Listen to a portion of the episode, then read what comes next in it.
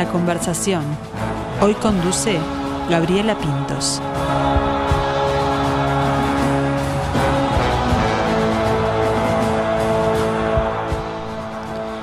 En el camarín de un teatro destruido por la guerra, Treplev, fascinado por la destrucción, se pregunta, ¿para qué seguir viniendo a hacer función? Siente que todas las formas de teatro están viejas, que ya no tiene en qué creer. La pregunta es una, ¿cómo hacer Chekhov si este escritor nos hundió cada vez que lo intentamos? El tiempo se comporta extraño y los personajes de la gaviota se preparan para una nueva temporada de funciones, al mismo tiempo que les cuesta entender que esta gaviota no es de Chekhov. ¿Será que a alguien le interesa esta obra que estamos intentando? Por ahí va la historia de la obra que presentamos hoy. Esta gaviota no es de Chekhov. De hecho, la pluma de esta gaviota es de Felipe Ipar. La dramaturgia y la dirección es de nuestro invitado a quien le damos la bienvenida. Felipe, un gusto tenerte por acá. Buenas tardes, buenos días, ¿cómo están? Bueno, qué lindo escucharte eh, leer el texto de esa manera. un placer. Para ponernos en, escena, ¿no? Para ponernos ahí en, ese momento, en esa, en esa obra. Eh, que después de mucho trabajo, bueno, vio la luz. Recién me contabas fuera de, de micrófonos que ya hicieron las primeras cuatro funciones. Eh, y que hay como un sentimiento también de, alivio, ¿no? hay un sentimiento de alivio. Ayer hablábamos con los actores que, fue el primer fin de semana que pudimos descansar en la semana previa. Así que venimos ahora aflojando en turismo. Eh, disculpen los oyentes mi voz, pero es que es lo que nos está pasando, poder descansar por primera vez. Sí, fue un proceso muy intenso. Estuvimos los últimos dos meses ensayando prácticamente de domingo a domingo. Obviamente en el teatro independiente hay que recordar que además venimos de trabajar en otras cosas, entonces eh, fue muy cansador. En mi caso tuve la oportunidad de no, porque porque bueno, fue un proyecto apoyado por el programa Fortalecimiento de las Artes y por el Teatro del Galpón, entonces me pude dedicar de lleno, pero muchos de los actores tuvieron que compartir tareas este, personales. Entonces sí, llegamos muy, muy agotados al, al proceso y lo hicimos de una manera muy intensa. Quienes han ido a ver el espectáculo nos han dicho y nos han agradecido el trabajo que tiene pero claro, para hacerlo en dos meses fue un poco intenso de más, poder profundizar en esta, en esta gaviota que no es de Chekhov. Bueno, Felipe, yo te iba a decir, pero no me lo tomes a mal, sos impresentable. Mirá, porque es mucha la cantidad de actividades, de estudios, además siendo este tan joven, de, todo lo que haces. Si nos ponemos futboleros, podemos decir que jugás en toda la cancha, ¿no? Me gusta, me gusta un poco eso.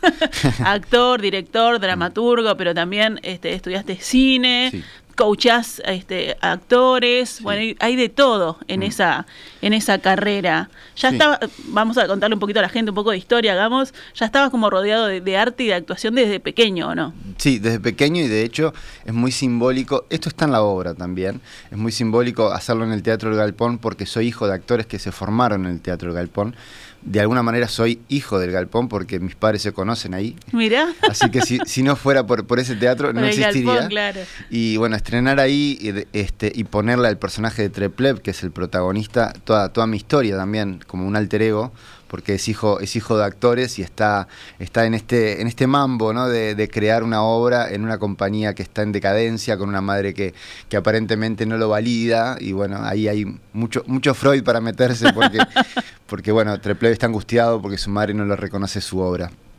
Este, sí, hago mucha cosa, es verdad, es verdad, este, es lo que, es la profesión que, como dice Nina también en la obra, cuando pienso en mi profesión no le temo a la muerte, este, no le temo a la vida, así que es lo que me pasa a mí y, por suerte he tenido la oportunidad en los últimos años de, dedicarme al profesionalismo de todo eso que has nombrado. Así que bueno, sí, esa es un poco mi, mi, historia. ¿El acercamiento ahí en cuanto a estudios empieza primero por el cine y después la EMAD? Sí, primero por el cine. Estudio en, la ORT, hago la licenciatura en comunicación audiovisual y curiosamente mi tesis es sobre la gaviota de Chekhov. Mira. Así que adapto, este, bajo la tutoría de Álvaro Buela, adapto eh, la gaviota y le pongo la gaviota disecada. Tabaré Rivero es el actor protagonista que hace de Treplev y haciendo un taller de teatro con Tabaré, me dice, vos tenés que entrar a la EMAD con la voz que él tiene. Y, claro, te lo dice así. Te... Me lo dice así y yo le digo, no, mira Tabaré, en realidad yo vengo a estudiar cine, el teatro es el arte de mis padres, le cuento toda esa historia y me dice, no, vos tenés que entrar a la EMAD. Y, bueno, le hice caso. Así que de ahí me fui a, estudiar a, la Escuela de Arte Dramático y, y empezó toda esta parte de mi vida que ahora se complementa porque ando trabajando un poco en cine y un poco en teatro. Más que nada en teatro, pero bueno, me interesa mucho el cine también, es una gran pasión. Ahí está. Y, en esas, eh, en, bueno, en, esas este, lugares donde estás, en el actor, en el director, en el dramaturgo, ¿qué, ¿qué, fue primero? ¿La escritura vino primero? ¿Qué? Yo creo que la escritura vino primero porque mi abuela me contaba que desde niño yo le escribía poemas y, y, y esos son los primeros recuerdos que tengo. Además tengo cosas este, escritas de niño y, y, después en un momento eh, quise compartir profesión contigo, quise ser periodista y tengo también archivos de los 13, 14, 15 años donde, donde yo almacenaba cosas para escribir algún día un libro sobre cosas que me, interesaban, ¿no? Recortaba diarios, iba, iba acumulando temas y después este, cuando a los 15 años empecé a descubrir que el, que el cine realmente me encantaba, este, también, también gracias a mi madre, nos pasábamos mirando películas y alquilando y, y, salí de esa, esa, etapa que uno deja de ver cine para niños, ¿no? Claro. Y, empieza a ver cine para adultos, como le decís, a los 15 años. y ahí dije, bueno, quiero estudiar esto. Y, se abrió otra parte que es la visual, ¿no? Además de la, de la escritura. Este, empecé a, trabajar con lo visual y empecé a abrir un campo. Mi madre también es artista plástica, entonces creo que también eso estaba este, sin desarrollar. Yo había estudiado pintura, también eso se va metiendo ¿no? en, la profesión sin que te des mucha cuenta. Y, bueno, y ahora prácticamente es que me interesan todas las áreas de realización. No tengo el conocimiento para ser diseñador de luces ni diseñador de vestuario y por suerte tengo un gran equipo ahí que me enseña, pero mm, sí me interesa la dirección porque te permite un poco poner ojo en todo y eso también el cine me ha ayudado mucho, ¿no? A, mirar una película más allá de un guion, más allá de una actuación, este, más allá de lo estético, entender todo lo que hay detrás. Este, se ha metido en el teatro profundamente. Hay un ojo entrenado, distinto ahí, que ve sí, insoportable también por momentos, insoportable, sí. Ahora Impresentable, insoportable, no se puede. Todo junto, porque, y porque tenés que hacer el trabajo también de desaprender todo eso para, para volver a ver cine y volver a ver teatro. A mí me, es un trabajo que todavía me, cuesta. De, ir a ver obras de, colegas y, no estar mirando lo que, lo que te quita la concentración del espectáculo, ¿no? Que, que el botón no sé si está bien cosido.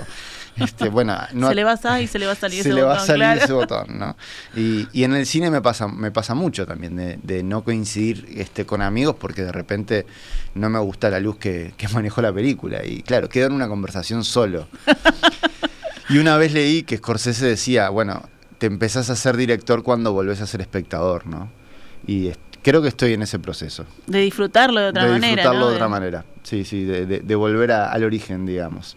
Ahí está. Bueno, ya saben que si van a salir con Felipe, invítenlo a otra cosa. Porque, el teatro y el cine como que lo sufre todavía, pero está, está en camino, está en camino.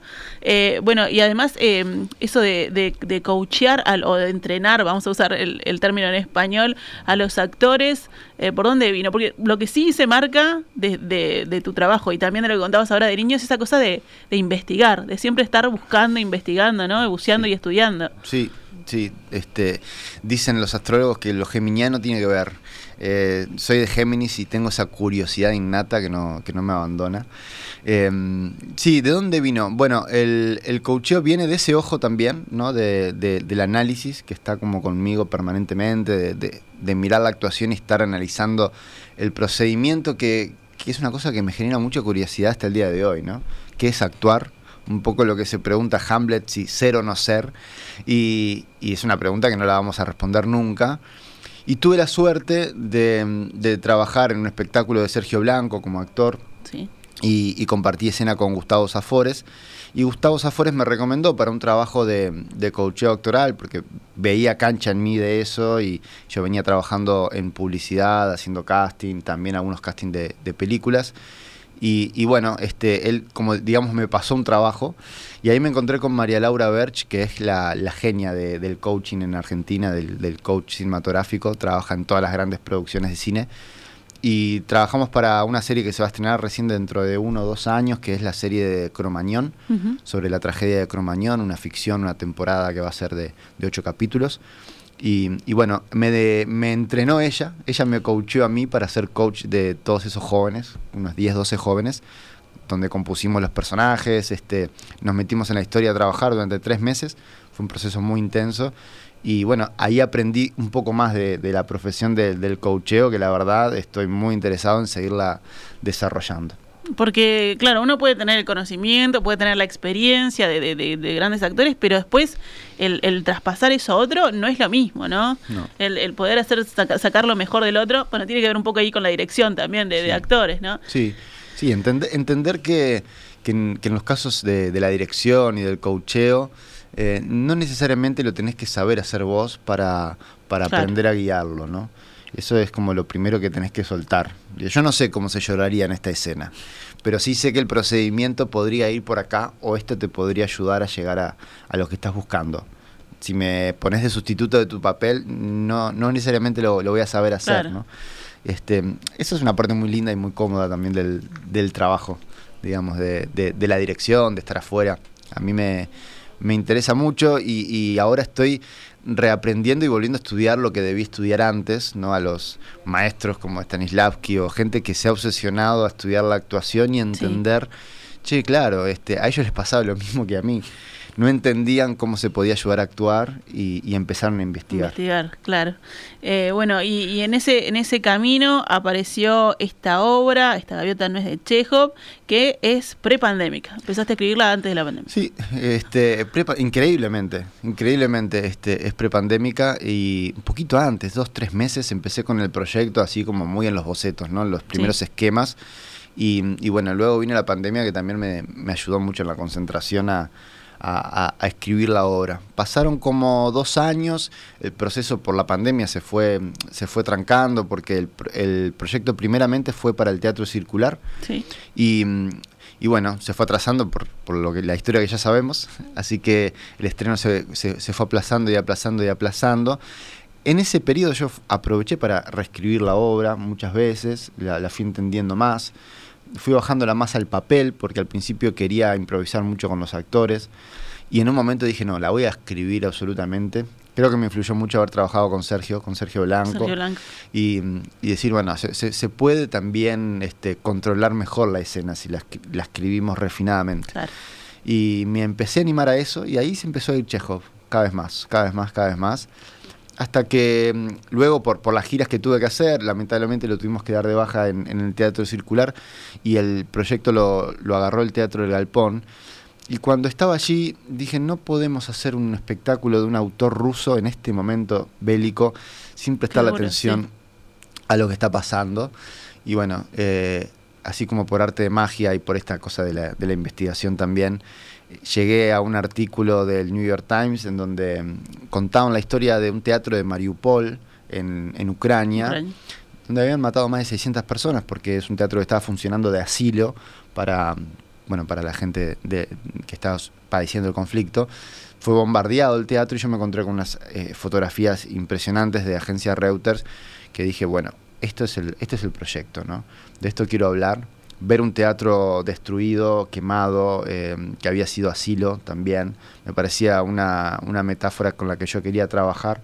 Y ahí empecé a reescribir toda la obra y le puse al personaje de Treplev la idea de que él estuviera enamorado de la destrucción, que, quisiera encontrar eh, la belleza en la destrucción, que es un pensamiento creo que filosóficamente muy, provoca muy provocador, ¿no? Este, en esta sociedad en la que estamos también cuestionando algunas estructuras, que queremos derribar algunos monumentos, dije, bueno, nosotros queremos derribar a Chekhov, el país está en guerra, la cultura siempre está en guerra, está sosteniendo ahí como el bombardeo y los teatros son eso.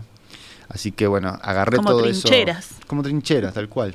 Tal cual. ¿Y qué pasa dentro de esa trinchera? Fue lo que empecé a, a trabajar, digamos, en esta compañía que si no le va bien, este, cierra para siempre, ¿no? Fue como la, historia que le pusimos.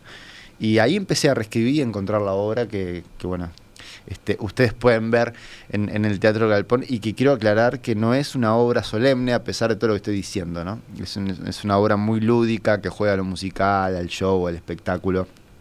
De hecho, están todo el tiempo preocupados en no ser solemnes y hacen mucho chiste con eso.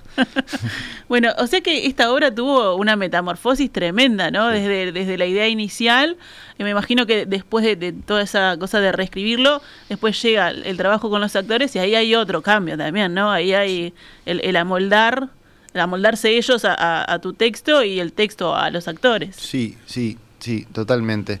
Eh, los personajes ya habilitaban un mundo que los actores, son que son siete actores, enseguida se los, supieron apropiar y empezaron a, mostrarme a mí los caminos de la contemporaneidad, digamos, la, lectura que podíamos hacerle a los personajes de Chekhov, que son de 1896, este, en, el, en el hoy, ¿no? Como te contaba esto de la guerra, empezó a pasar con, con los protagonistas, con, con los que cuentan la historia.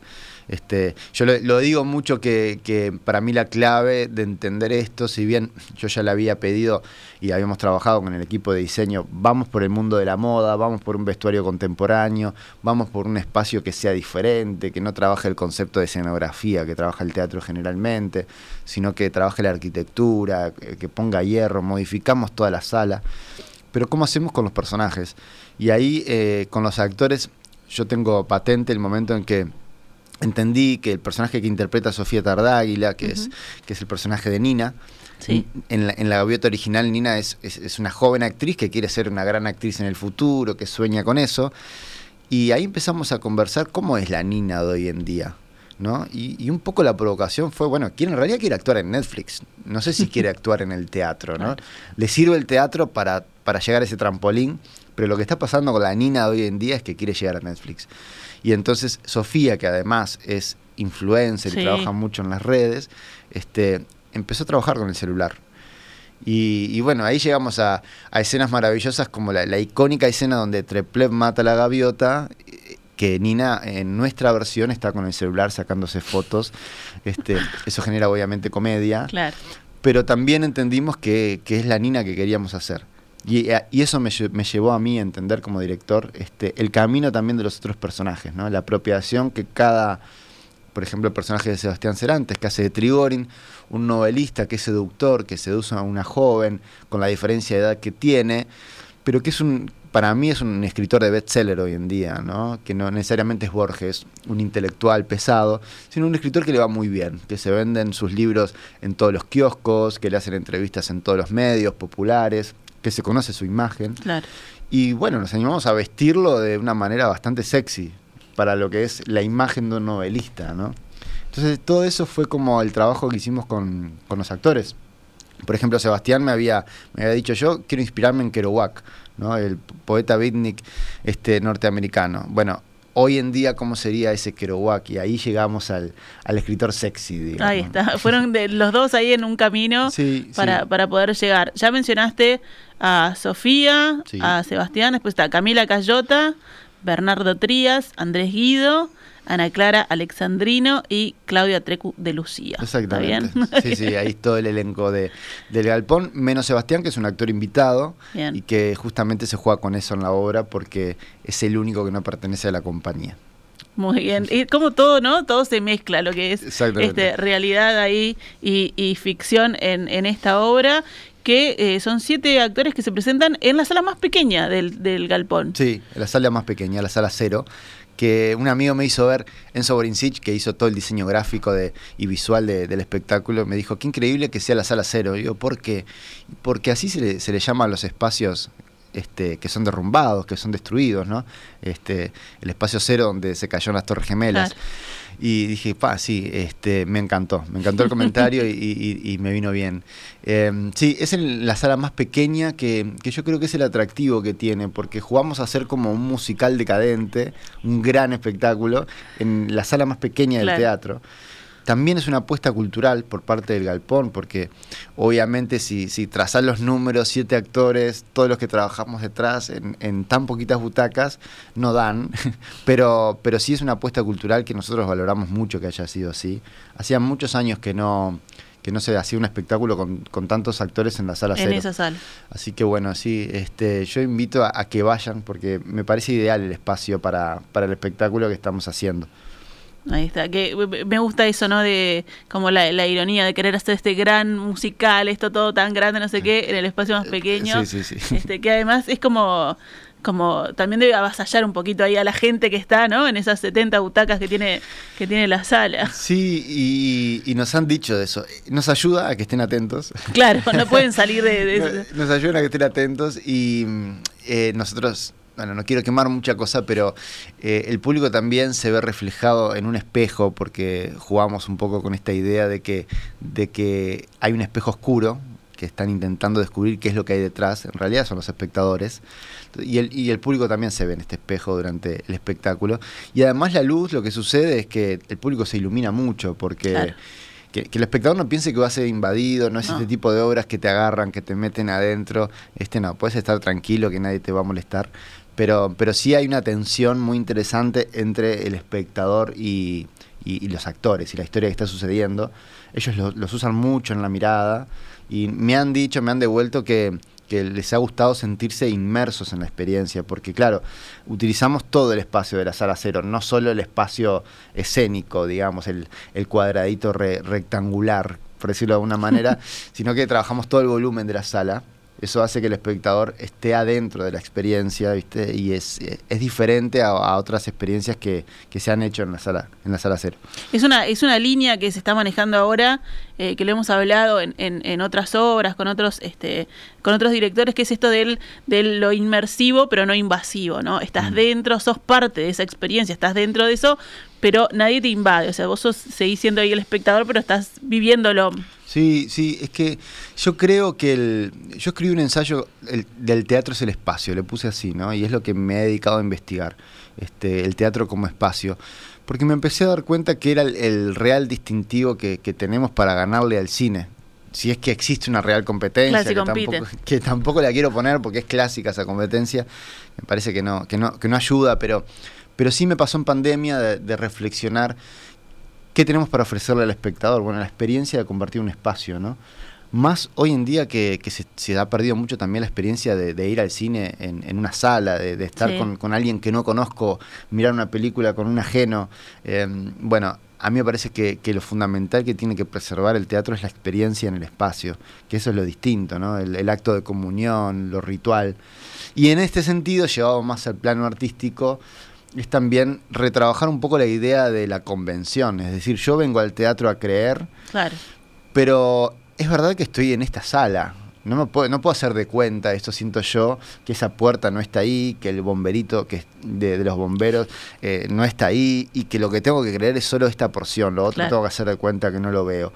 Eso a mí me obsesiona mucho, entonces en este espectáculo metimos todo Metiste todo dentro. Todo, Ahora que dije lo del bomberito, se van a dar cuenta que, también es parte del espectáculo. bueno, y eso de que, decías vos de la, de, la comunión es algo que nos dejó también la, pandemia, ¿no? Eso de disfrutar el, hecho artístico, sea una obra de teatro, un, o un, este, no sé, un concierto y compartirlo con esos otros que quizás no conoces eh, porque siempre estás acompañado en el teatro aunque vayas solo, ¿no? Siempre estás acompañado.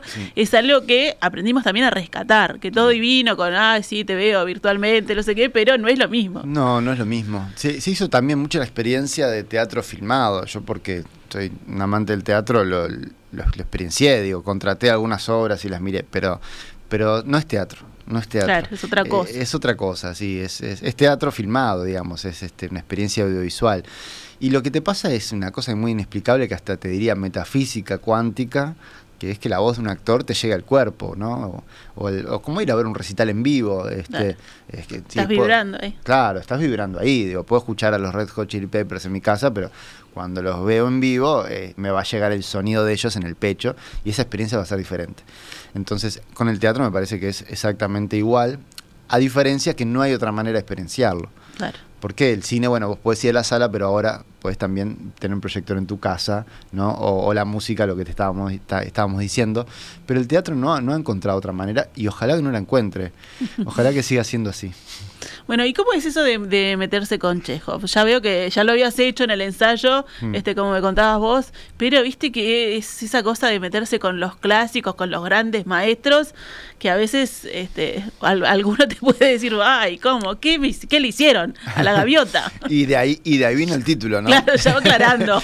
Vamos a defendernos de entrada. Mirá, esta gaviota no es de Chejo. No, porque ustedes no entendieron la gaviota de Chejo. Esta gaviota no es de Chejo. Claro, es de Felipe. Es de Felipe, este, y, ahí viene el chiste, ¿no? De ahí viene el chiste. Este, sí, además, yo lo digo con total honestidad, no, no, soy, no soy un intelectual de Chejo, no soy un erudito de Chejo, y me gusta entrar al teatro de esa manera. También es un espectáculo, perdón, una obra que me gustaría volver a hacer dentro de 10 años o 20 años, para, para, revisitarme a mí, a ver cómo lo haría esta vez, ¿no? Porque, porque me gustan tener esas obsesiones que uno vuelve a caer. Pero mm, sí, y la obra habla mucho de eso también. La versión que nosotros hicimos, cuestionamos y, también validamos la figura de los maestros. Porque creemos que, que, está bueno ser un poquito irreverentes este, para, para salir, para volar, como soltar las alas, valga la, la metáfora de la gaviota. pero también es necesario eh, considerar lo que nos han enseñado, eh, realmente entender que hay referentes y que la humanidad se construye así, ¿no? De lo que viene antes, de los antepasados, de la ancestralidad. Entonces, un poco entrar a Chejo es hablar de todo esto para nosotros. Es bueno, eh, estudiamos, obviamente, que estudiamos la gaviota, la leemos, la conversamos, revisitamos versiones, mira cómo hicieron la apuesta de este teatro. Bien, sí, es el trabajo del compromiso natural, pero pero yo solté el pensamiento ese de decir, bueno, me voy a meter con un clásico súper pesado, que todo el mundo conoce, que habría que, estudiar en recontra profundidad. Me atreví un poco a mis intuiciones y los actores también. Y creo que es lo que, lo que también nos, nos están valorando, digamos. Porque hemos tenido ya críticos eruditos del teatro que nos han dicho, me encanta por dónde entraron. Bien. Así que bueno, algo de eso hay. Lo bueno de esto es que no tenés que ser erudito del, teatro ni saberte la gaviota de Peapan ni la historia de Chekhov para ir a verlo, este, pero si sos, también lo puedes disfrutar. También lo puedes disfrutar, exactamente. Uno de los primeros textos del, espectáculo es, el tío le pregunta al sobrino, ¿qué vas a hacer con la gente que no sabe quién es Chekhov? y él le dice, no sé, no sé, ahora no me preguntes eso. Porque era la primera pregunta, ¿no? Claro. Este, che, yo no sé qué es la gaviota de Chekhov, ¿la puedo ir a ver? No, por supuesto, si no sería un acto un poco sectario de nuestra parte, ¿no? Decir, no, no, solo la, gente. Y nos quedaríamos sin público, además. Tendría que ser más chiquita la sala cero todavía. Más chiquita todavía, sí, no, sería una mala estrategia. Pero sí, sí, está ese juego. Así que todos la pueden ir a ver. Está los sábados 20 y 30, los domingos 19 horas, como hemos repetido ya, en la sala cero del Galpón. Pueden conseguir sus entradas en Ticantel. Eh, esperemos que sea una, una larga temporada, pero ustedes no se duerman y vayan a sacar sus entradas. Yo siempre digo, aprovechen para ir, para ir dos veces. Está bueno. si, lo si lo dejan para el final no hay, no hay posibilidad. Exacto, pero además, eh, bueno, el teatro tiene eso, ¿no? Que ninguna, ninguna vez es igual a la otra. No, totalmente, totalmente. Y por eso nos ponemos nerviosos en cada función. no, no, no, nos, no nos sirve que ayer haya salido bárbaro, porque ayer tuvimos una función notable, pero bueno, ahora ya estamos pensando en el sábado. Bueno, el otro día te, escuchaba en una nota decir eso de que porque eh, generalmente, bueno, el estreno es magnífico y en la segunda baja un poquito, y a ustedes les pasó al revés. Nos pasó al revés porque nos metimos tanto con la mitología del teatro que ahora el teatro nos está dominando a nosotros. este, la obra se, se, bromea tanto con los fantasmas, con los duendes, con todo el mundo esotérico que tenemos los teatreros. Y, bueno, ahora los, duendes y los fantasmas están haciendo con nosotros lo, que quieren. Entonces, sí tuvimos un ensayo general bastante complicado, que eso es lo natural. Eso sí. Es lo natural.